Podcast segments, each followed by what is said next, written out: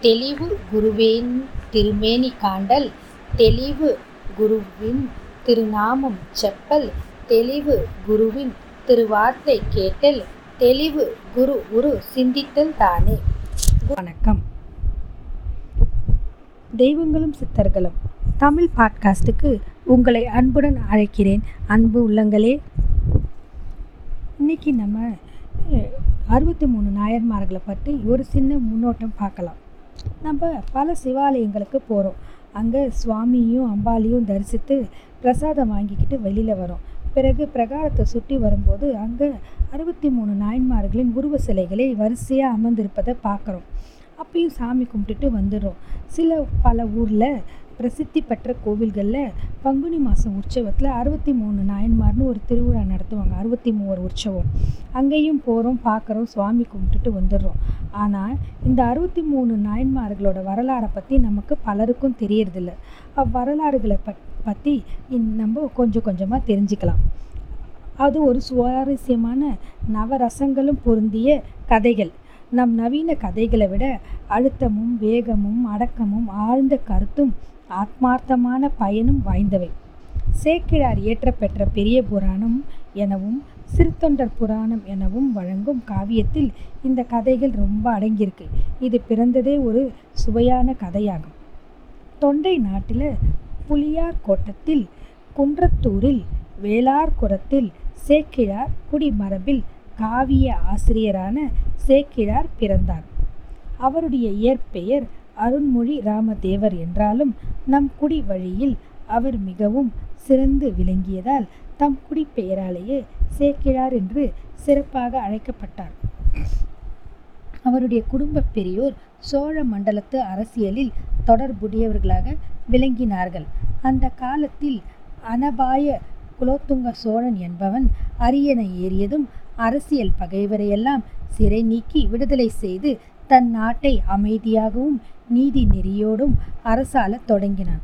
அவன் சேக்கிழாரின் அறிவு ஆற்றல்களையும் நல்ல பண்புகளையும் தமிழ் புலமையும் அரசியல் திறமையும் கண்டு வியந்து அவரை தன் முதலமைச்சராக கொண்டான். அவருக்கு செங்கோல் ஓச்சும் தலைமை பதவியும் உத்தம சோழ பல்லவர் என்ற பட்டத்தையும் கொடுத்தார். அந்த சோழ மன்னன் ஒரு ரசிகன் கலாவினோதன். அவன் காலத்தில் போர்களும் இல்லை அதனால் கலைகளிலும் கேளிக்கைகளிலும் பொழுதை போக்கினார்கள் மக்கள். காவியங்கள் படிப்பது கதைகள் கேட்பது என்றால் அவ்வரசருக்கு மிகவும் பிரியம் அதிகம். காப்பியங்களில் ஒன்றான மொழியை அதன் தமிழ் இனிமைக்காக அனபாய குலோத்துங்க சோழன் மீண்டும் மீண்டும் படித்து அதிலே லயத்தான். அது அருமையான அருமையான ஒரு காதற் காவியம். சமண முனிவரான திருத்தக்க தேவரால் இயற்றப்பட்டது.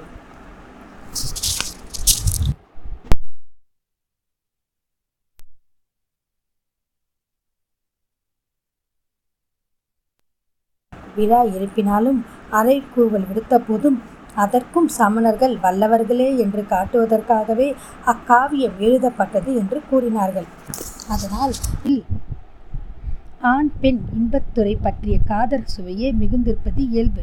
அக்காவியத்தையும் அது போன்ற வேறு பல காவியங்களையும் படிப்பதிலும் கதைகள் கேட்பதிலும் சோழ மன்னன் பெரிதும் ஈடுபட்டிருந்தான். அவற்றையெல்லாம் சிருங்கார ரசம் ரசமே நிரம்பி வழிந்தது. அவை எழுப்பும் ஆண் பெண் மோக கனவுகளிலும் விதவிதமான கற்பனைகளிலும் மன்னன் மூழ்கி தன்னை மறந்து அதிக நேரம் செலவழிக்கலானான். இதை அமைச்சர் சேக்கிரார் அறிந்ததும் மிகவும் மனம் வருந்தி என்ன செய்தான்னா வாழ்க்கையிலாகட்டும் கதைகளிலாகட்டும் சிருங்கார ரசம் ஒன்று மட்டுமே பிரதானமல்ல. மற்ற ரசங்களும் இருக்க வேண்டும். அவற்றுக்கு அடிப்படையாக பக்தி சுவையே பிரதானமாக அமைந்திருக்க வேண்டும் என்று எடுத்துரைத்தார். அவர் அப்படி கூறியிரு கூறியிரு கருதி இருந்தாலும் அவர் சைவ சமயத்தை பற்று பற்றுதலும் சிவபக்தியும் சிவனடியார்களுடன் பேரன்பு கொண்டவர். தாம் பிறந்த ஊரான குன்றத்தூரில் மாட வீதி அமைத்து சிவபெருமானுக்கு திருநாகேஸ்வரம் என்னும் ஒரு கோயில் கட்டி நித்திய பூசைகளும் ஏற்பாடு செய்தவர். சைவ சமய வளர்த்த வளர்ந்ததால் தான் செந்தமிழும் தமிழர் பண்பும் வளரும் என்று நினைத்தார். மன்னன் கதைகள் கேட்பதில் பிரியமுள்ளவன் என்பது அவருக்கு தெரியும். தமிழ்நாட்டில் வாழ்ந்து மறைந்த அறுபத்து மூன்று நாயன்மார்கள் முதலான சிவன் அடியார்களின் வரலாறுகளை நவரசங்கள் நிறைந்த சுவையான கதைகளைப் போல சிறிது விளங்குகின்றன என்பதும் அவருக்கு தெரியும். அதனால் ஒரு நாள் சேக்கிழார் சோம் சோழ மன்னனிடம் சென்று மாமன்னரே நீர் சிவ மதத்தினராக இருந்தும். அதற்கு புறம்பான கதை காவியங்களையே படிக்கின்றேன். சிவ கதை இருக்க அவ கதைகளை ஏன் படிக்கிறீர்கள்? நெல் குத்தி உண்ணாமல் உமிக்கு கை வருந்துவதால் என்ன பயன்? கறவை பசு இருக்க மலட்டு பசுவிடும் பால் கறக்க முடியுமா? மனம் தளர்வார் உண்டா? மென் கரும்பு இருக்க வன்குரும்பை மென்று தின்றால் ஜீரணிக்க முடியுமா? விளக்கின் நெருப்பு இருக்க மின்மினி பூச்சியின் மினுமினுப்பில் குளிர்காய முடியுமா? அரசே நீர் படிக்கும் அக்கதைகள் இம்மைக்கும் ஆகா மறுமைக்கும் உதவா என்றார். அதை கேட்டதும் அனபாய சோழன் நான் படிப்பது பயனில்லாத அவகதை என்பீராகில் இம்மைக்கும் மறுமைக்கும் உறுதியளிப்பதாக நீர் குறிப்பிடும் சிவகதைகள் என்பது என்ன? அது சீவக சிந்தாமணி போல் இடையில் வந்த நவகதையோ தவக்கதையோ பழக்கதையோ தனிப்பெரும் புதுக்கவிதையோ அதற்கு முன்னூல் உண்டா? இவ்வுலகில் அக்கதைகளை கேட்டவர் யார் சொன்னவர் யார்? அந்த விவரத்தை சொல்லும் என்று குதூகுலத்துடன் கேட்டார். சோழ பேரரசே நம் சிவபெருமானுக்கு அடியார்களாக விளங்கிய திருத்தொண்டர்களின் வரலாறுகளைத்தான் நான் குறிப்பிட்டு சொல்கிறேன். அவை மிகவும் சுவையான கதைகள். அத்தொண்டர்களின் செயலையும் பெருமையும் நம்பியாரூரான் சுந்தரமூர்த்தி நாயனார் திருப்பாட்டாக பாட புகுந்தார். அப்போது அம்பலத்தில் நடமாடும் நம் ஆண்டவரே தில்லைவாழ் அந்தனர்த்தம் என்று பாடலுக்கு முதலடி எடுத்து கொடுக்க பதினோரு பாடல்களை கொண்ட திருத்தொண்டு தொகை என்னும் நூலை நம்பியாரூரார் இயற்றினார். அதன் பிறகு அந்நூலுக்கு திருநாரையூர் பொல்லா பிள்ளையார் பொருள் விரித்து கூற நாரையூர் நம்பி ஆண்டார் நம்பி என்பவர் திருத்தொண்டர் திருந்தாந்தியை இயற்றினார் திருமுறை கண்டை ராஜராஜ சோழர் மற்றும் சிவாலய முனிவர் முதலானவர்கள் அந்நூலை மிகவும் பாராட்டி உலகில் விளங்கச் செய்தார்கள் என்றார் அமைச்சர் சேக்கிழார். அத்திருத்தொண்டர்களில் தூய கதைகளை எனக்கு விவரித்து சொல்ல வேண்டும் என்று சோழ மன்னன் மிகவும் ஆவலுடன் கேட்டார். சுருக்கமாக உள்ள சுந்தரின் திருத்தொண்டு தொகைக்கும் நம்பியாண்டார் நம்பியின் திருத்தொண்டர் திரு வாந்திக்கும் சேக்கிழார் பொருள் விரித்து நாயன்மார் அறுபத்து மூவரின் வரலாறுகளையும் கதைகள் போல சுவைப்பட சொன்னார். நவரச சுவைகளோடு பக்தி சுவை அடிப்படையாக அமைந்துள்ள அவ்வரலாற்று கதைகளையெல்லாம் அபி அனபாய சோழ மன்னன் சுவாரஸ்யமாக கேட்டான். உமையொரு பாங்கரான சிவபெருமானுக்கு தொண்டு புரிந்து அடியார்கள் பரகதி பேறு அடைந்த வித்தையெல்லாம் நினைத்து நினைத்து நெஞ்சும் உருகினான். பிறகு அவர் சேக்கிழாரை நோக்கி இச்சிவனடியார்களின் உருக்கமான புண்ணிய வரலாறுகளை ஒரு பெரும் காவியமாக நீர் இயற்றி இந்த உலகிற்கு தந்தரல வேண்டும் என்று கேட்டுக்கொண்டார். சிவனடியார்கள் ஒவ்வொருவரும் பிறந்த நாடு ஊரு குலம் முதலானவற்றோடு ஒவ்வொருவரும் செய்த சிறுத்தொண்டு அவருடைய வாழ்க்கை போக்குகள் பெற்ற பேறுகள் முதலானவற்றை எல்லாம் விரிவாக்க வேண்டும் என்றும் வேண்டினான். தொண்டு செய்தால் பரமமுக்தி அடைந்தோர் எவரும் அறியா? ஜீவன் முக்தர்களாக இங்கு இருப்போர். இல்லறத்திலிருந்தே இனிமையான முக்தி பெற்றோர். துறவத்தில் நின்று சிவகதி பெற்றோர். பிரம்மச்சாரிகளால் இருந்து அருள் பெற்றோர். சிவனடியார்களை பகைத்து நரகமடைந்தோர். பகைத்தும் அருள் பெற்றோர். சிவபூஜை செய்து முக்தி பெற்றோர்.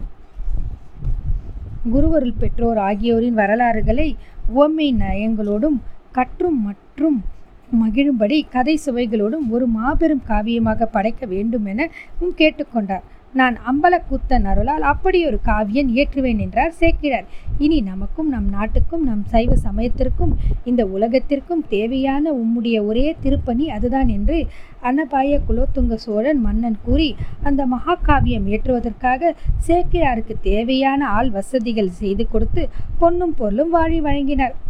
திருத்தொண்டர்களின் வரலாறுகளை கதை காவியமாக சேர்க்கிறார் ஏற்ற தொடங்குவதற்கு முன்னால் அறுபத்து மூன்று நாயன்மார்களும் மற்ற சிவனடியார்களும் தோன்றி வாழ்ந்து திருத்தொண்டு புரிந்த ஊர் முதலான இடங்களுக்கெல்லாம் சென்று சிவனடியார்களை பற்றிய வரலாற்று குறிப்புகளை எல்லாம் சேகரித்தார். ஆலயங்களுள்ள அடியார்களின் சிற்பங்கள் ஓவியங்களை எல்லாம் கூர்ந்து கவனித்து கதை தொடர்புக்குரிய கருத்துக்களை எல்லாம் தொகுத்து கொண்டார்.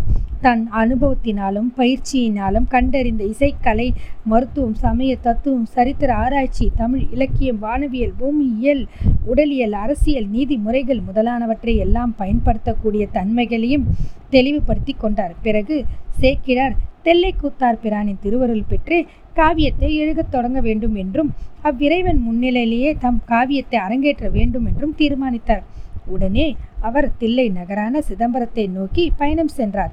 தில்லையின் எல்லையை கண்டதும் அவர் தலையில் விழுந்து வணங்கி எழுந்து நகருக்குள் சென்றார். சிவகங்கையான தாமரை குளத்தில் நீர் தீர்த்தமாடி நடராஜ பெருமானை கண்ணுலர கண்டு கைகூப்பி கும்பிட்டு உள்ள முருகி கண்ணீர் மலக பேரானந்த வெள்ளத்தில் மூழ்கினார். பிறகு அவர் ஆனந்த கூத்தரை நோக்கி ஆண்டவனே உம்முடைய அடியார்களான திருத்தொண்டர்களின் வரலாறுகளை ஒரு காவியமாக பாடுவதாக அடியேன் பொறுப்பேற்றுள்ளேன். அதற்கு அடிகளே நீரே பாடலின் முதலடி எடுத்து கொடுக்க வேண்டும் என்று வேண்டினார். உடனே அம்பலத்தில் கூத்தாடும் நடராஜ பெருமானின் திருவருளால் உலகெல்லாம் என்று ஒரு சொல் வானொலி வாக்காக ஒலித்தது. உலகெல்லாம் என்ற அந்த ஆண்டவனின் வார்த்தையே முதல் முத்திரை முதலா முதல் அடியாக கொண்டு சேக்கிழார். திருத்தெண்டர் புராணம் என்றும் பெருங்காவியத்தை பாட நினைத்தார். உலகெல்லாம் என்ற திருவாக்கு ஓங்கி ஒலிப்பதை கேட்டதுமே தில்லைவாழ் அந்தனர் முதலானவர்களெல்லாம் அதிசயத்து திருவருளை நினைத்து உள்ளொருகி சேக்கிழாரை போற்றி அவருக்கு திருமாலையும் திருநீரும் பரிவட்டமும் இறைவன் சந்நிதியில் தந்து மகிழ்ந்தார்கள். சேக்கிழார் அவர்களையும் ஆண்டவனையும் வழங்கச் சென்று ஆயிரங்கால் மண்டபத்தில் தவன் நெறியோடும் அமர்ந்து இறைவனின் திருவருளோடும் திருத்தண்டர் புராணம் என்றும் அல்லது பெரிய புராணம் என்னும் காவியத்தை எழுதி முடித்தார். அதை அறிந்ததும் அனபாய சோழ மன்னன் தன் பரிவாரத்தோடு தில்லை நகருக்கு வந்தான். அவனை தில்லைவாழ் அந்தணர்களும் பெண்கள் பெரியோர் முதலான ஊர் மக்களும் சேக்கிழாரும் சேர்ந்து வரவேற்றார்கள். தன் அமைச்சரான சேக்கிழாரை தவ பொலிவை கண்டதும் சோழ மன்னன் தன்னை அறியாமல் தலைமீது கை குவித்து அவரை வணங்கி உள்ளூர மகிழ்ந்தார் பிறகு எல்லோரும் இச்சிற்றம்பலத்தை அடைந்து ஆனந்த கூத்தனை வணங்கி உள்ளம் உருகி ஆனந்த பெருக்கில் நின்றார்கள். அப்போது வையம் காக்கும் வளவனே நாம் உலகெல்லாம் என்று அடியெடுத்து கொடுக்க நம் அன்பனான சேக்கிழான் அந்த முதலடியை கொண்டு திருத்தொண்டர்களின் வரலாறுகளை விரித்து பாடி நல்லதொரு புராணமாக இயற்றியுள்ளான். அது திருத்தொண்டர் திருங்கலை நீர் கேட்பாயாக என்ற ஒரு வானொலியும் இருந்தன. மன்னன் மனம் மகிழ்ந்தான் சேக்கிழார் இயற்றிய திருத்தண்டர் புராணத்தின் காவிய கதைகளை எல்லோரும் கேட்டு இன்புறுவதற்காக அன்பர்களாம் விளைந்து வருக என்று அழைப்புகள் விடுத்தான். அழைப்பு ஒலிகளை தூதர்கள் வசம் நாடெங்கும் பல திசைகளும் அனுப்பினான் இனி நம்ம அடுத்த வாட்டி அதை பற்றி பார்ப்போம். நன்றி வணக்கம்.